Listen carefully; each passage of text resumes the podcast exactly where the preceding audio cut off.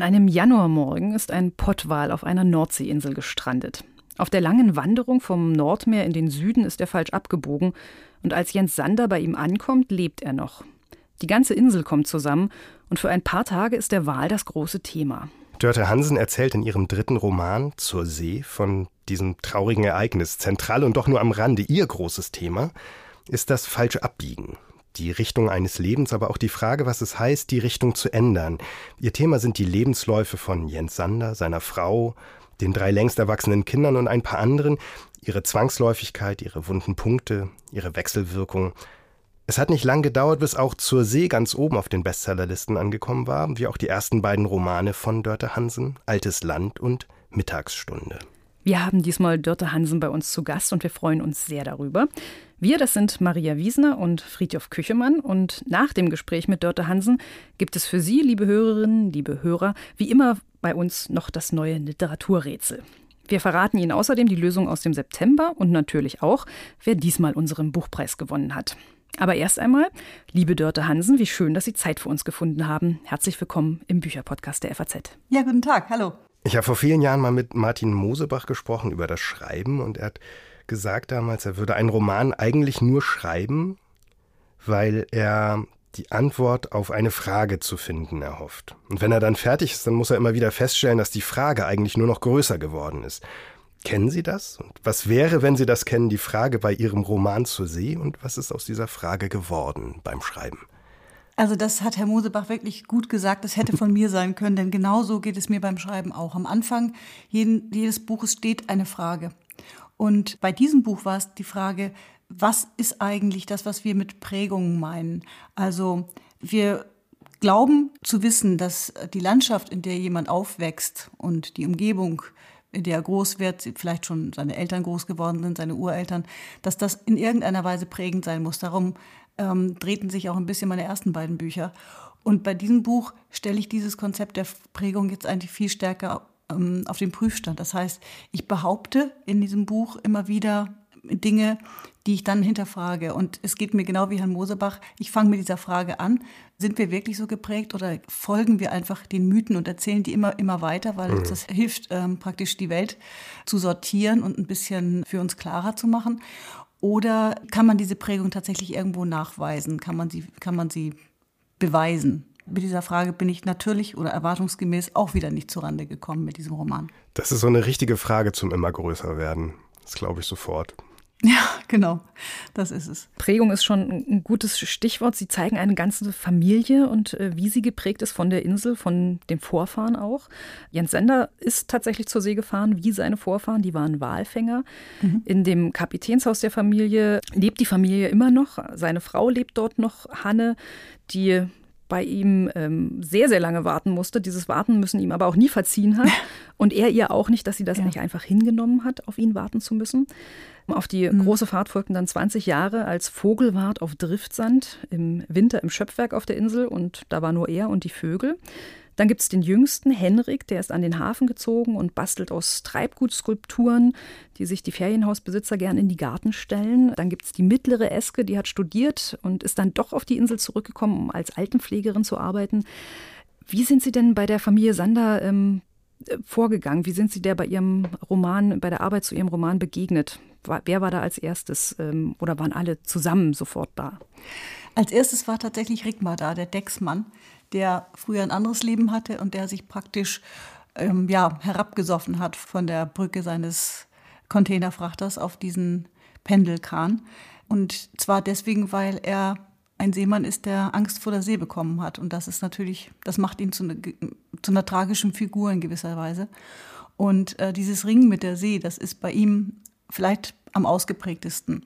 Und gleichzeitig hat er die Rolle des Erzählers, dieses Inselerzählers. Also ich äh, behaupte in diesem Buch, dass die Geschichten den Erzähler aussuchen, nicht umgekehrt. Und er hat diese Last, die ganzen Geschichten über die Insel zu wissen, die erzählt bekommen zu haben, sie nicht vergessen zu können. Kann, er kann alle Sturmflutdaten aufsagen, wie so eine lange, schreckliche Ballade. Und deswegen war Rigmar für mich die erste Figur, die ich hatte. Und dann ist es immer so, dass ich denke, okay, dieser Rigmar kann ja nicht alleine leben. Wer, wer könnte zu ihm gehören? Und dann entwickeln sich die Figuren wirklich ganz, ganz grob zuerst und dann werden sie immer feiner. Diesen Rigmer, den lernen die Leserinnen und Leser Ihres Buchs als erstes kennen, gleich zu Anfang. Damit es mhm. Ihnen, liebe Hörerinnen und Hörer, auch so geht, haben wir Dörte Hansen gebeten, ähm, den Anfang des Romans vorzulesen. Wie wäre es jetzt? Das wäre ein guter Zeitpunkt und das Kapitel heißt Knochenzäune. Auf einer Inselfähre irgendwo in Jütland, Friesland oder Seeland gibt es einen, der die Leinen los und festmacht. Und immer ist er zu dünn angezogen für die Salz- und Eisenkälte eines Nordseehafens. Falls er an Herbst- und Wintertagen eine Mütze trägt, bedeckt sie keinesfalls die Ohren.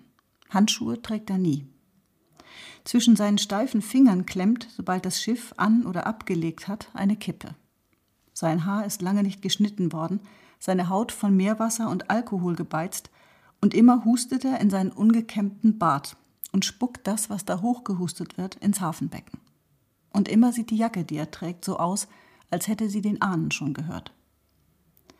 Der Mann, der Leinen los und fest macht, ist nie freundlich zu den Fremden, die vom Festland auf die Insel fahren.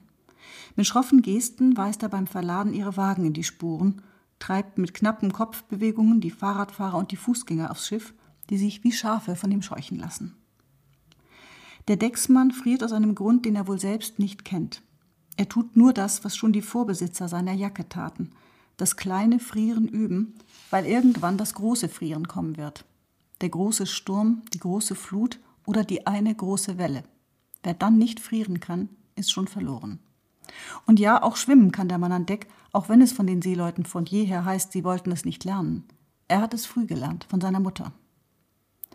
Dass Festlandfrauen sich in ihn vergucken, kennt er schon. Dass sie ein bisschen in den wilden Bart verliebt sind, in seine alte Seemannsjacke und in den kleinen Ring aus Gold in seinem Ohr, das will er doch stark hoffen. Für die Dauer einer Überfahrt, für eine Stunde oder zwei, ist er das Standbild eines Inselmannes. Steht an Deck, macht Leinen fest und los und lässt die Messingknöpfe mit dem Ankermuster glänzen. Übt das Frieren, pfeift ein altes Lied und Winde wehen. Sein Vater, seine Brüder, seine Onkel frieren jetzt vielleicht auf einem Krabbenkutter, einem Frachter, einem Seenotrettungskreuzer, einem Ausflugsdampfer, einer Bohrinsel, und alle halten klaglos eine kleine Unterkühlung aus, als müssten sie den Vorfahren Respekt bezeugen.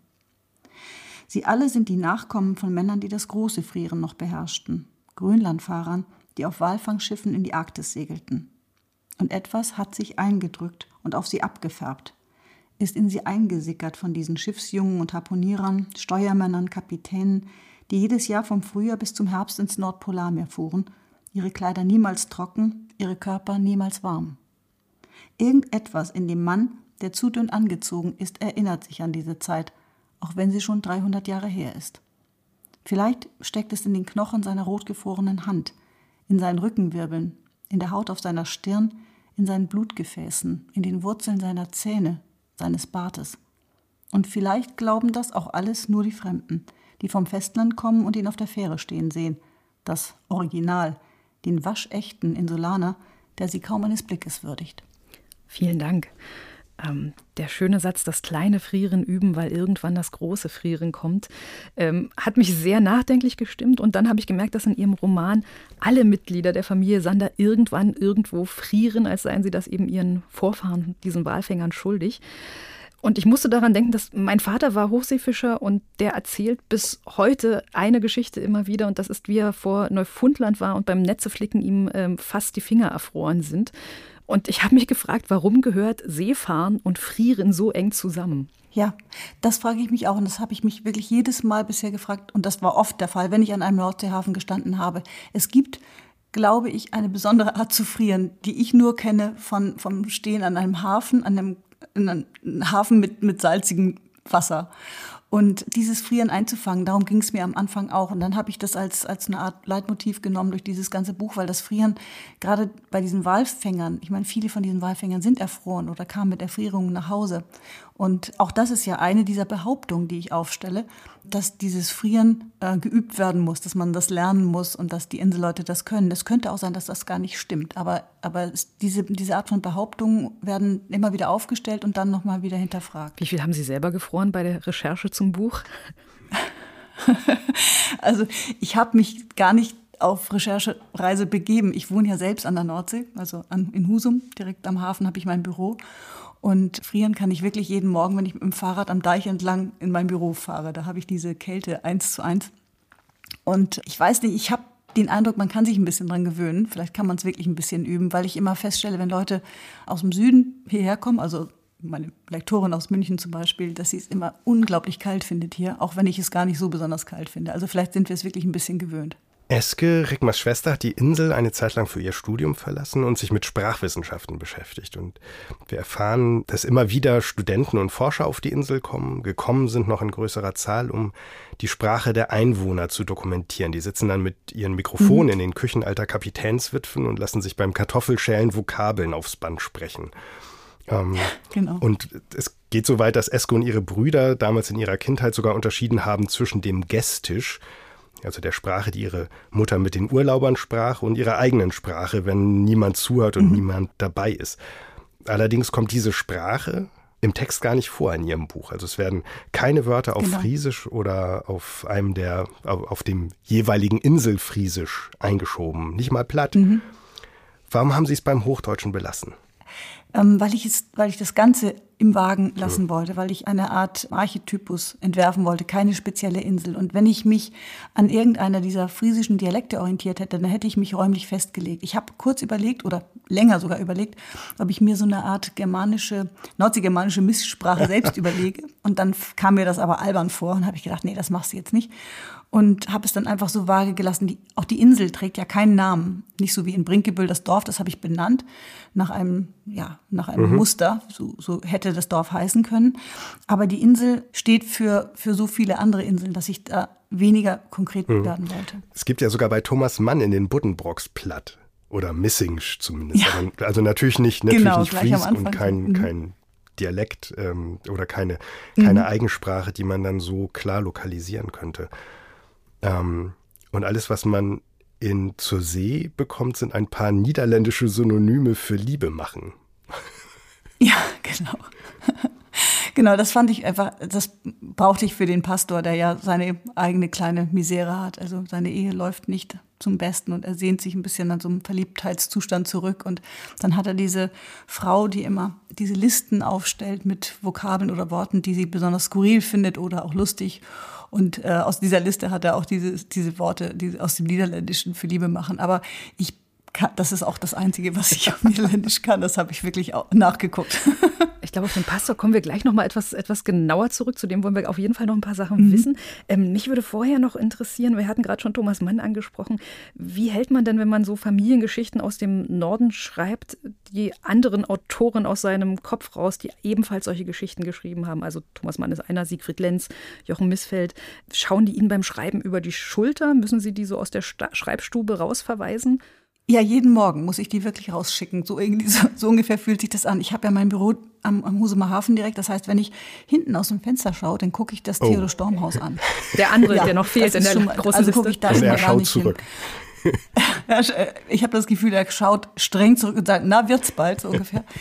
Tatsächlich habe ich, verbringe ich einen großen Teil meiner Schreibzeit damit, ähm, all das wegzuhalten. Also ich lese sehr wenig, wenn ich schreibe weil ich gerade in diesem Buch sehr, sehr lange nach dem Ton gesucht habe. Und alles, was mir da in die Quere kommen könnte oder was mir äh, gedanklich oder sprachlich oder literarisch in die Quere kommen könnte, wird wirklich ausgegrenzt für, für ein paar Monate oder Jahre tatsächlich. Also ich versuche, die mir alle fernzuhalten.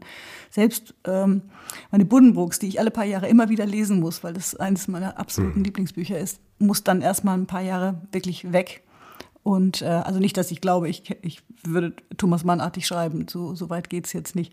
Aber ich versuche tatsächlich, mich, mich ganz und gar ja, freizuschalten von diesen anderen norddeutschen Autoren, die ich alle bewundere. Jochen Missfeld, mit dem bin ich ein bisschen befreundet, der kommt manchmal nach Husum, dann spazieren wir ein bisschen.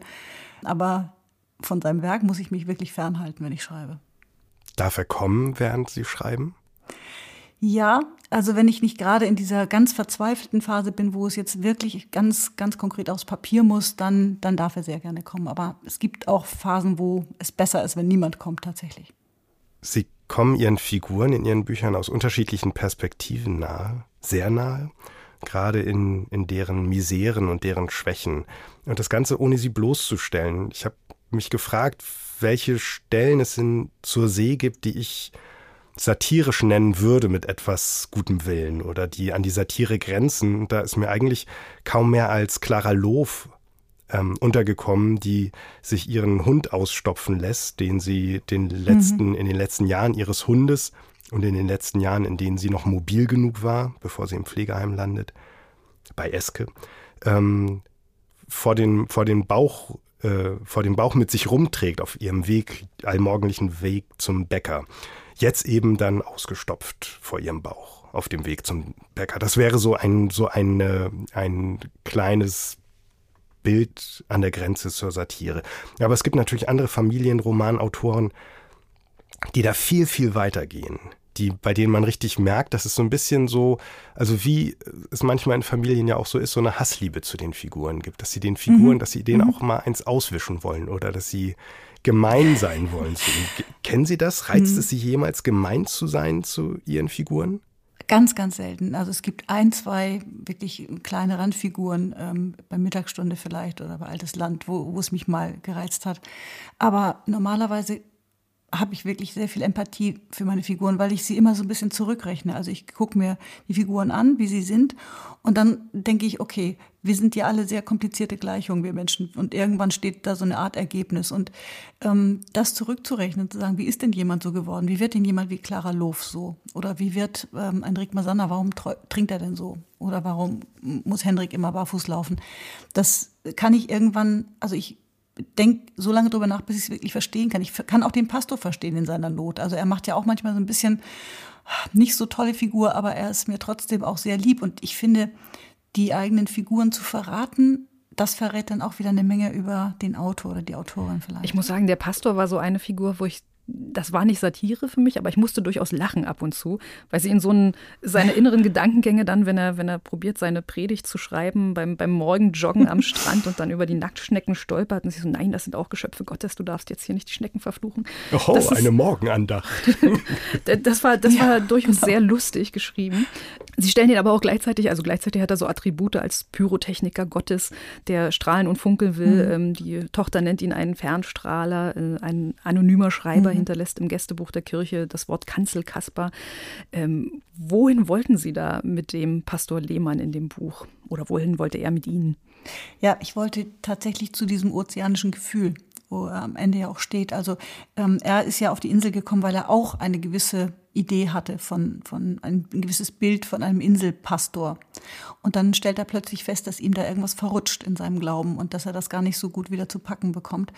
Und, und dann als nächstes stellt er fest, dass er das vielleicht gar nicht braucht. Und ähm, was, worauf ich mit diesem Pastor hinaus wollte, ist diese Art von äh, fast religiöser Anziehung, die die See für viele Menschen mittlerweile hat. Also die See zu sehen als eine Art ähm, Heilungsraum, als jemand, als ein, ein Raum, der, der Menschen gesund macht, äh, heilt, sie wieder zu sich bringt, ähm, sich sie wieder zu sich kommen lässt.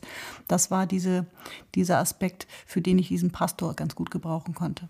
Ich muss mal gerade noch mal zurückkommen auf das, was Sie über Ihr eigenes Verhältnis zu Ihren Figuren gesagt haben. Das mit dem Bloßstellen ist völlig klar und es gibt keine einzige Stelle, wo man denkt, ach, das ist jetzt aber, da ist jetzt aber jemand gemein gewesen zu, zu seinen Figuren.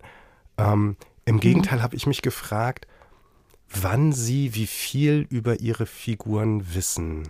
Also es gibt zum Beispiel, das ist mir bei Eske ganz stark aufgefallen. Ähm, mhm. Also man, man lernt sie kennen, man lernt ein bisschen mehr von ihr kennen und dann gibt es so ein Kapitel, in dem dann sozusagen nochmal ein neues Licht auf sie fällt oder eine Tür aufgeht zu einem neuen Raum, den man noch gar nicht kannte oder sie noch viel mehr von sich preisgibt, als man geahnt hätte von ihr, ihr Leben außerhalb der Insel. Ähm, und ich habe mich gefragt, wie sich das beim Schreiben angefühlt hat. Also ob man so lange an der Figur rumdenkt beim Spazierengehen oder am Schreibtisch oder ja. ähm, ob es vielleicht sogar eher so ist, als würde man sich zu ihr so an den Tisch setzen und immer mal wieder Fett sagen und dann dann erzählt sie. Genau, so ähnlich ist es auch, ja, also es ist ein bisschen so ein, so ein Ranschreiben tatsächlich. Also ich lerne sie auch nach und nach kennen und gerade bei Eske war es relativ mühsam. Also sie hat sich sehr lange so verschlossen. Ich habe ganz lange nicht wirklich gewusst, ah, wie kann ich mir einen Reim mhm. auf diese Figur machen? Was will sie eigentlich? Und, und wie, ähm, also was steckt da noch in ihr? Dieses Schroffe und dieses ständige Abrechnen mit der Mutter. Sie hat ja einen relativ äh, robustes Verhältnis zu ihrer Mutter, also nicht besonders liebevoll. Das, also sie es bewegt sich gerade so ein bisschen, aber sie wirft ihrer Mutter ja eine Menge vor. Alles, was nicht so richtig gut gelaufen ist in der Familie Sander, das kreidet sie erstmal der Mutter an, bis sie dann so langsam versteht, dass es da auch andere Facetten gibt. Aber da habe ich tatsächlich mich wirklich ranschreiben müssen. Und das ist bei allen Figuren so. Wenn ich anfange zu schreiben, weiß ich nur so ganz grob, wie sie sind. Und dann, ja, dann irgendwann muss ich ihnen nur noch folgen. Aber dazwischen liegt wirklich eine lange Zeit des Kennenlernens, ja. Gibt es eine Figur in Ihrem Buch, die Sie überrascht hat, wo Sie gedacht haben, wohin will die denn jetzt mit mir oder so? Wir hatten mal ein Gespräch mit einem Autor, der sagte, da wollte jemand nicht sterben in meinem Buch. Das war aber vorgesehen. ja. Ja, ja, also das mit dem Sterben lassen ist sowieso auch immer so furchtbar. Also ähm, ich werde jetzt nicht weiter darauf hinausgehen wollen, nicht unbedingt das Ende äh, verraten, aber das ist wirklich immer schlimm. Man fühlt sich dann auch so ein bisschen ähm, äh, größenwahnsinnig. Also, wer bin ich denn, dass ich jetzt eine Figur sterben lasse? Aber manchmal muss es leider sein. Äh, am meisten hat mich wirklich auch, auch Eske überrascht. Ähm, und das ähm, war für mich ganz schön, weil ich anfangs dachte, sie ist so sperrig und sie bleibt so ein bisschen un, unbelebt für mich. Und ähm, dann kann ich nicht aufhören zu schreiben. Ich muss ja wirklich das Gefühl haben, ich kenne sie wirklich. Und das hat ähm, lange gedauert. Und, und dann habe ich so ein paar neue Facetten entdeckt und dachte, ja, ja, genau wie Sie gerade sagten, es ging dann so eine Tür auf. Und ich dachte, ach, guck mal, das, das, das ist ja ihr Geheimnis. Das hat sie ja auch noch in sich, dieses studiert haben und das dann aber abbrechen müssen und so weiter. Wann müssen Sie dieses Gefühl haben, bevor Sie anfangen zu schreiben oder nachdem Sie das Buch beendet haben? Nachdem ich es beendet habe. Also ich kann es nicht beenden, wenn ich das Gefühl habe, ich weiß über eine Figur nur so ungefähr Bescheid. Das ginge nicht, sondern ich muss sie wirklich sehr, sehr gut kennen und das Gefühl haben, so jetzt weiß ich ungefähr, was aus ihnen werden könnte. Ich schreibe die Geschichte ja nie ganz zu Ende. Also wir wissen nicht, wie es jetzt mit Rigmar weitergeht oder mit Eske, aber wir haben eine Ahnung davon oder eine Idee, wie es sein könnte. Gerade zu Eske ähm, und auch zu ihrem Bruder Henrik finden sich ganz wunderbare Sätze drin. Also beispielsweise Eske Sander kann kein Haus betreten, ohne es zu stürmen. Das ist so einer. Oder über Henrik, sein Bruder kam vom Strand wie einer, der aus den Armen der Geliebten kam. Er brauchte nichts oder niemanden, er hatte alles. Wo findet mhm. man solche Sätze? Die, ich stelle mir das ja sehr, sehr malerisch vor, wie Sie beschreiben, dass Sie in Husum direkt am Hafen sitzen mhm. und ähm, schreiben können. Findet man die dann am Schreibtisch oder sind dazwischen sehr lange Strandspaziergänge, wo einem sowas zufliegt dann mit dem Nordseewind? Ja, es ist tatsächlich, ähm, kommt immer aus der Bewegung, habe ich das Gefühl, dass, dass äh, bestimmte sprachliche Probleme, ähm, die kann ich selten am Schreibtisch lösen. Ich versuche es zwar immer und sitze dann sehr lange vor der weißen Wand und starr sie an, aber aber ähm, ich habe festgestellt, was ich brauche, ist diese Bewegung durch eine relativ leergeräumte Landschaft. Und ich fahre ja immer mit dem Fahrrad in mein Büro, das sind so fünf, sechs Kilometer. Und ich fahre relativ langsam. Und viele dieser Bilder, auch diese, diese Frage, was denken eigentlich diese Seevögel über mich, wenn ich da vorbeifahre? Oder ähm, an so einem nebligen Tag so ein Schaf zu sehen, sagen, das sieht echt aus, als wäre es jetzt so ein, so ein Nebelknäuel eigentlich. Das, dafür brauche ich genau diese Fahrten. Und dann ähm, schreibe ich erstmal ein bisschen auf, wenn ich ins Büro komme, ganz unsortiert. Und vieles liegt dann auch Monate oder manchmal Jahre ähm, an diesem Notizbuch und dann kommt es an die Stelle, wo es hingehört. Also ähm, ich brauche mit mir selbst eine Menge Geduld beim Schreiben. Sie haben gerade weiße Wand gesagt. Sie mhm. schauen auf die oh, weiße ich Wand. Weiße, ja. Das ist, das ist ich meinte, das meinte ich tatsächlich gar nicht bildlich. Ich, ähm, ich habe meinen Schreibtisch noch nie vor dem Fenster gehabt. Ich hatte den immer vor einer weiß gestrichenen Wand. Ähm, anders kann ich mehr, bizarrerweise nicht arbeiten. Ich komme deshalb nochmal drauf zu sprechen, weil das Rigmers großer Schrecken ist. Ja die weiße Wand, das ist unter Seefahrern die eine große Welle, die mhm. Frachtschiffe unter sich begraben kann. Also ja. die wirklich eine Kraft hat, ähm, der kein Schiff sich widersetzen mhm. kann, auch mit modernster Technik und dickstem Stahl nicht. Und ähm, Rickmar hat als Kapitän eine solche Welle gesehen, war völlig handlungsunfähig. Ähm, dann ist der Steuermann gekommen und hat übernommen und das war der Moment, wo er gemerkt hat, er kann das nicht. Genau. Und auch er hat eine weiße Wand und eine weiße Wand gesehen und auch er hat Angst vor der weißen Wand, aber es ist eine andere weiße Wand. Das ist eine andere weiße Wand, das stimmt. Das war mir in dem Moment gar nicht klar jetzt, als ich sagte. Also ich weiß gar nicht, ob ich mit einer anders gestrichenen Wand äh, besser leben könnte. Das kann ich ja mal probieren. Äh, aber das ist tatsächlich Zufall. Ich fand diese, dieses äh, Wort von der weißen Wand, als ich gesehen habe, es gibt diese drei Typen von Monsterwellen, die, die drei Schwestern, die weiße Wand und die, diesen Kavenzmann. Mhm. Und diese weiße Wand aufragend zu sehen. Ich habe mir dann Videos angesehen von, von Schiffen, die in so einer weißen Wand äh, fast verschwinden. Das sind natürlich immer Videos von Schiffen, die durchkommen, aber man weiß auch von, oder man vermutet bei, bei einigen Schiffen, die spurlos verschwunden sind, dass sie eben in so eine Wand reingefahren sind. Und ich kann mir nur halbwegs vorstellen, wie erschreckend ja, das sein muss, ja. in so eine Wand zu fahren. Vom Schrecken der weißen Wand vielleicht zum Schrecken des leeren Blattes. Sie haben, ja. Sie haben als Radio, ja, als Radiojournalistin ähm, angefangen zu arbeiten, haben dann den Beruf aufgegeben mhm. fürs Schreiben. Und ähm, mhm. alle haben ihnen dann gesagt, ähm, davon kann man ja nicht leben. Ähm, ja. Sie können das aber. Und sie haben einmal in einem Interview gesagt, sie hätten ähm, jetzt die Freiheit zu schreiben, worüber sie wollen. Wie fühlt ja. sich das an? Ist das gut oder ist das was Beunruhigendes? Das ist beides tatsächlich. Es ist einerseits sehr, sehr gut. Also diese Freiheit ähm, weiß ich unheimlich zu schätzen. Und auf der anderen Seite überfordert sie mich oft. Denn wenn ich als Autorin unterwegs war fürs Radio, dann hatte ich ein Thema und ich hatte eine Länge und äh, eine Redaktion, die sagte, bis dann wollen wir es haben.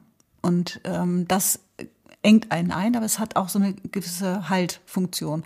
Und dieses ganz freie Schreiben, das ist tatsächlich, kam mir wirklich sehr häufig vor, wie auf so einem, wie, wie so eine Schwimmerin zwischen zwei Inseln oder, oder zwischen zwei Küsten. Ich war die ganze Zeit mittendrin und es war zur rettenden Küste äh, vor mir genauso weit wie zu der, die ich verlassen hatte. Also man schwimmt und schwimmt und weiß nicht, ob man ankommt. Und das ist schon auch sehr erschreckend. Also ich finde, dass diese Freiheit einen auch ganz schön fordert. Aber äh, unterm Strich bin ich sehr dankbar dafür. Zu, zu ambivalenten Gefühlen hätte ich auch noch eine Frage. Ich habe mir so, also ich, ich glaube, es ist ziemlich klar, dass, dass Ihr Buch zur See sozusagen in, in das Populärwissen der Nordseeinseln eingehen wird. Also es wird Leute geben, die dort ihren Urlaub verbringen, die werden das lesen. Die werden lesen, mhm. was die Erwartungen von Leuten, die dort ihren Urlaub verbringen, mit diesen Inseln machen. Also ihre Ansprüche, ihre mhm. Träume, ihr Geld, ihre bloße Anwesenheit. Ja. Und ich fand die Vorstellung, ihren Roman in einer Inselbuchhandlung zu finden, gleichzeitig völlig naheliegend und total befremdlich. Ich auch, ja. Ich auch tatsächlich. Und ähm, ich bin mal gespannt, wie die Resonanz von den Inseln sein wird. Also die ersten kommen jetzt so langsam.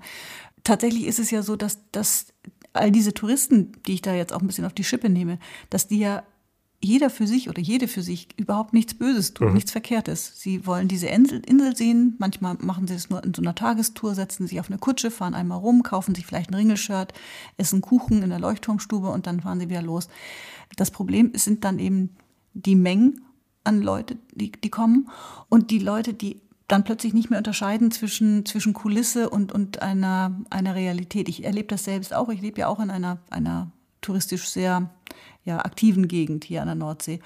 Und äh, das Extremste, was ich hatte, waren zwei Leute, die äh, auf meinem Grundstück standen, also in meinem Garten standen, praktisch fast, ja, fast vorm Haus standen. Und ich ging dann irgendwann raus und habe gefragt, kann ich Ihnen irgendwie helfen? Nee, nee, wir gucken nur mal.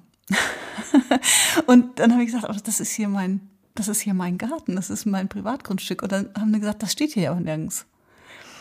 Also diese Grenzen nicht mehr zu sehen, zu sagen, ich, ich kann doch hier jetzt überall, wo kein Schild privat äh, steht, da kann ich doch überall hingehen. Das würde man zu Hause nie machen. Ähm, deswegen, also Tourismus hat in seinen, in seinen Auswüchsen eben eine, eine fatale Wirkung auf, auf Gemeinschaften, glaube ich. Mhm. Sind Sie eigentlich auf den Inseln eine Festlandfrau? Das bin ich ganz bestimmt, ja. Also ich komme zwar von der Küste und ich war auch schon seit meiner Kindheit ganz, ganz häufig auf Inseln und auf Halligen und so weiter. Die sind mir schon vertraut, aber ich, ich glaube, eine Insulanerin wird man wirklich nicht so schnell. Da muss man vielleicht doch schon ein paar Generationen da gelebt haben. Sie sagten gerade schon vom Festland auf die Insel. Ihre Romane gehen auch immer weiter ins, ins Meer raus. Also Altes Land hat noch äh, in Hamburg und Umgebung gespielt. Mittagsstunde dann in mhm. Nordfriesland zur See, jetzt auf der Nordseeinsel. Wissen Sie schon, wo es demnächst hingeht? Der nächste Roman dann auf einer Hallig oder auf dem Driftsand? Ich, ich bin auch schon gespannt, wo das endet. Also wir haben ja jetzt, ähm, ich hatte ja, ich habe ja diesen Stadtschreiberpreis in Mainz bekommen und damit verbunden ist der Auftrag, einen Film zu drehen fürs ZDF, eine halbe Stunde. Und da war ich jetzt gerade auf den Färöern und das hat mich auch sehr fasziniert. Aber auf, über die Färöer zu schreiben, ich glaube, das würde ich mir noch nicht zutrauen. Das ist da, wo die Pottwale nach Westen abbiegen müssen, damit sie nicht in die Nordsee kommen.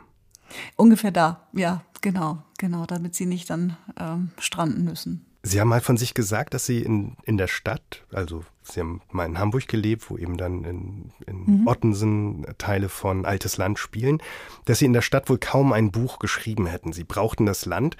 Ich habe mich gefragt, was Sie für zur See brauchten, ob da der Deich reichte oder wie oft Sie dann tatsächlich auf der Insel sein mussten um das schreiben zu können. Ja, da reicht tatsächlich der Deich. Und es ist ja auch wirklich, das muss man immer wieder sagen, es ist eben auch ein, ein fiktives Buch. Also ich habe nicht den Anspruch, da jetzt eine Art Reisehandbuch für eine Insel geschrieben zu haben oder eine, eine, eine Dokumentation oder eine, eine Inselhistorie, sondern ähm, es geht tatsächlich um das, was vollkommen Ausgedachtes. Und deswegen kann auch sein, dass einiges gar nicht so ist in der Realität. Ne? Ähm, deswegen musste ich auch nicht so recherchieren. Es ist wirklich frei erfunden und die Figuren. Ähm, ich habe also anders, also man, man trägt ja diese ganzen äh, Figuren, die in, in Büchern dann irgendwann auftauchen, teilweise sehr lange schon mit sich. Ähm, ich habe zum Beispiel fürs Radio mal eine Sendung gemacht über Seemannsfrauen und von diesen Seemannsfrauen dann gehört, wie sie erzählt haben, ich werde nie vergessen, wie die eine sagte, wenn mein Mann nach Hause kommt von großer Fahrt, der wird hier nicht ver verwöhnt, das, der muss gleich wieder mit ran, gleich wieder hier abwaschen und so weiter. Und das waren so Sachen, die, die ich mir wirklich gemerkt habe und die konnte ich jetzt für diese Seemannsfrau wieder verwenden und konnte mich daran erinnern, was die mir damals erzählt haben. Also man sammelt ja ganz viel im, im Laufe seines Lebens und irgendwann kommt der Zeitpunkt, wo man sagt, du, da könnte es jetzt passen.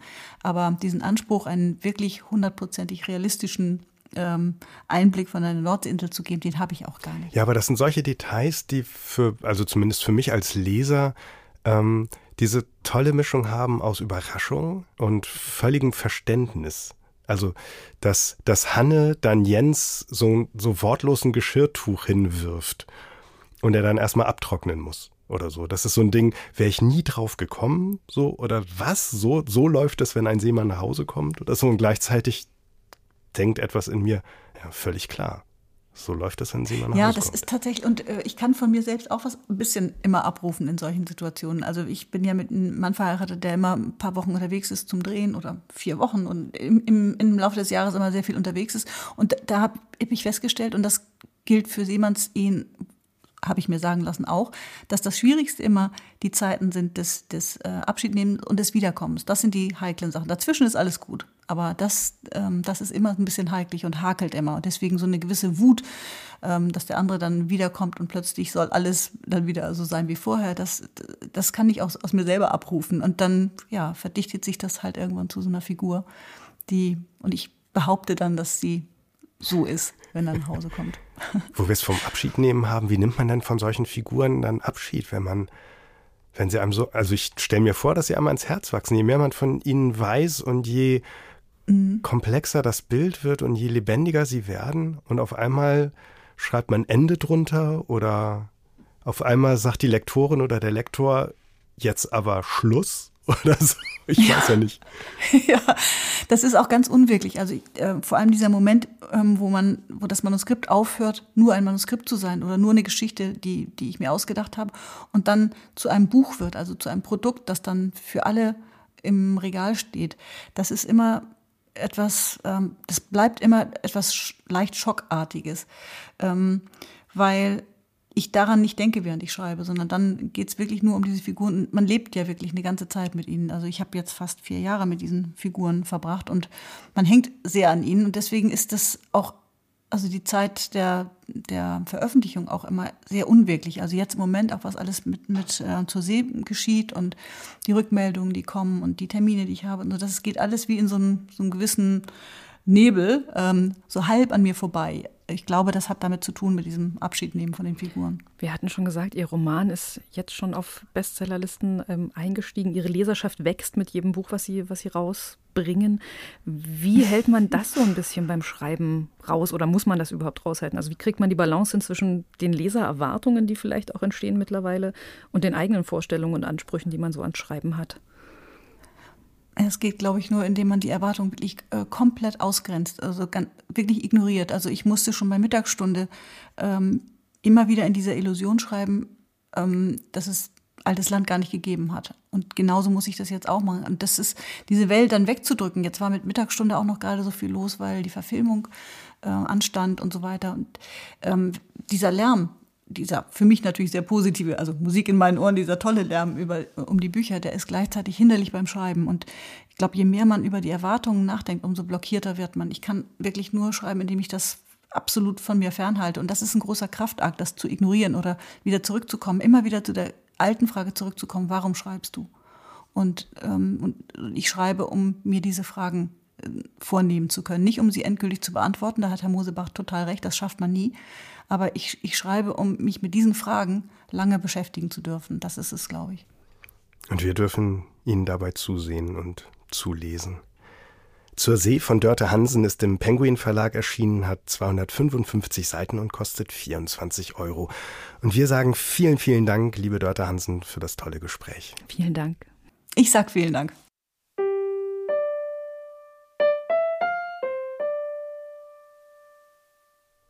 Liebe Hörerinnen, liebe Hörer, natürlich gibt es auch diesmal wieder ein neues Literaturrätsel von Tillmann Sprekelsen für Sie aus dem Oktober 2022. Wie es geht, ist nach inzwischen drei Rätseljahren bestimmt bekannt. Wir lesen Ihnen gleich die Handlung eines bekannten Werks vor, allerdings aus Sicht einer Nebenfigur. Genau das, was die Figur so mitbekommt. Mal sehen, ob Ihnen Figur und Werk irgendwie bekannt vorkommen. Wenn ja, dann machen Sie einfach mit und gewinnen Sie mit etwas Glück ein Buch. In der Septemberfolge hörten wir Kokua aus Robert Louis Stevensons Das Flaschenteufelchen oder Der Flaschenteufel oder der Flaschenkobold. Zu gewinnen gab es diesmal ein Exemplar von Johann Wallbergens Sammlung natürlicher Zauberkünste aus der anderen Bibliothek. Und gewonnen hat Helga Simones aus Delmenhorst. Wir gratulieren. Wir danken auch diesmal allen Teilnehmerinnen und Teilnehmern und natürlich danken wir auch der großartigen anderen Bibliothek für den Preis. Machen Sie diesmal mit. Um welches Werk und welche Figur soll es im Literaturrätsel vom Oktober 2022 gehen? Kommen gesehen habe ich das nicht. Jedenfalls nicht genau das, den zerschmetterten Körper, nachdem der Junge aus dem dritten Stock gesprungen war. Dass es mit ihm kein gutes Ende nehmen würde, das war mir allerdings klar. Er wollte mir die Stirn bieten in meinem Unterricht und das ausgerechnet im letzten Jahr vor der Matura. Dabei hätte er wissen können, dass ich da nicht mitspiele. Lehrer sind Lehrer, Schüler Schüler, und wenn das nicht mehr gilt, kann man die Schule auch gleich schließen. Er hatte keine Chance gegen mich. Das hat niemand. Gott nennen sie mich im Realgymnasium. Das ist natürlich übertrieben, aber auch wieder nicht ganz aus der Luft gegriffen. Ich verlange Respekt für mich und für die Institution, die ihre Maturazeugnisse ganz gewiss nicht an faule und freche junge Leute verschleudern darf. Doch ich gebe denen, die fleißig lernen, auch etwas zurück, das sie nirgends sonst bekommen. Ein starkes Gefühl für Ordnung. Und das zugegeben tragische Beispiel dieses Schülers, der sich in seinen törichten Träumen verrannt hat und daran zugrunde gegangen ist. Wer spricht und aus welchem Werk erzählt er oder sie?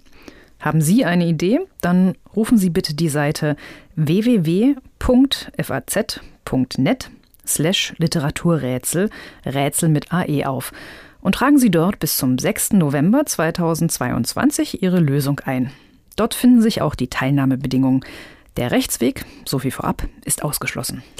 Diesmal zum Literaturrätsel aus dem Oktober 2022 verlosen wir ein Exemplar von Lieder aus dem Rinnstein. Das ist eine von Heiner Böhnke und Hans Sakowitz zusammengestellte Auswahl aus den Büchern von Hans Ostwald. Nachdem Kaiser Wilhelm II. 1901 eine Kunst gefordert hatte, die erhebt, statt dass sie in den Rinnstein niedersteigt, machte sich Hans Ostwald auf die Suche nach dem, was dort zu finden war. Derbe Poesie, skandalös, erotisch und anrüchig, von der Landstraße aus Gefängnissen und verrufenen Großstadtquartieren.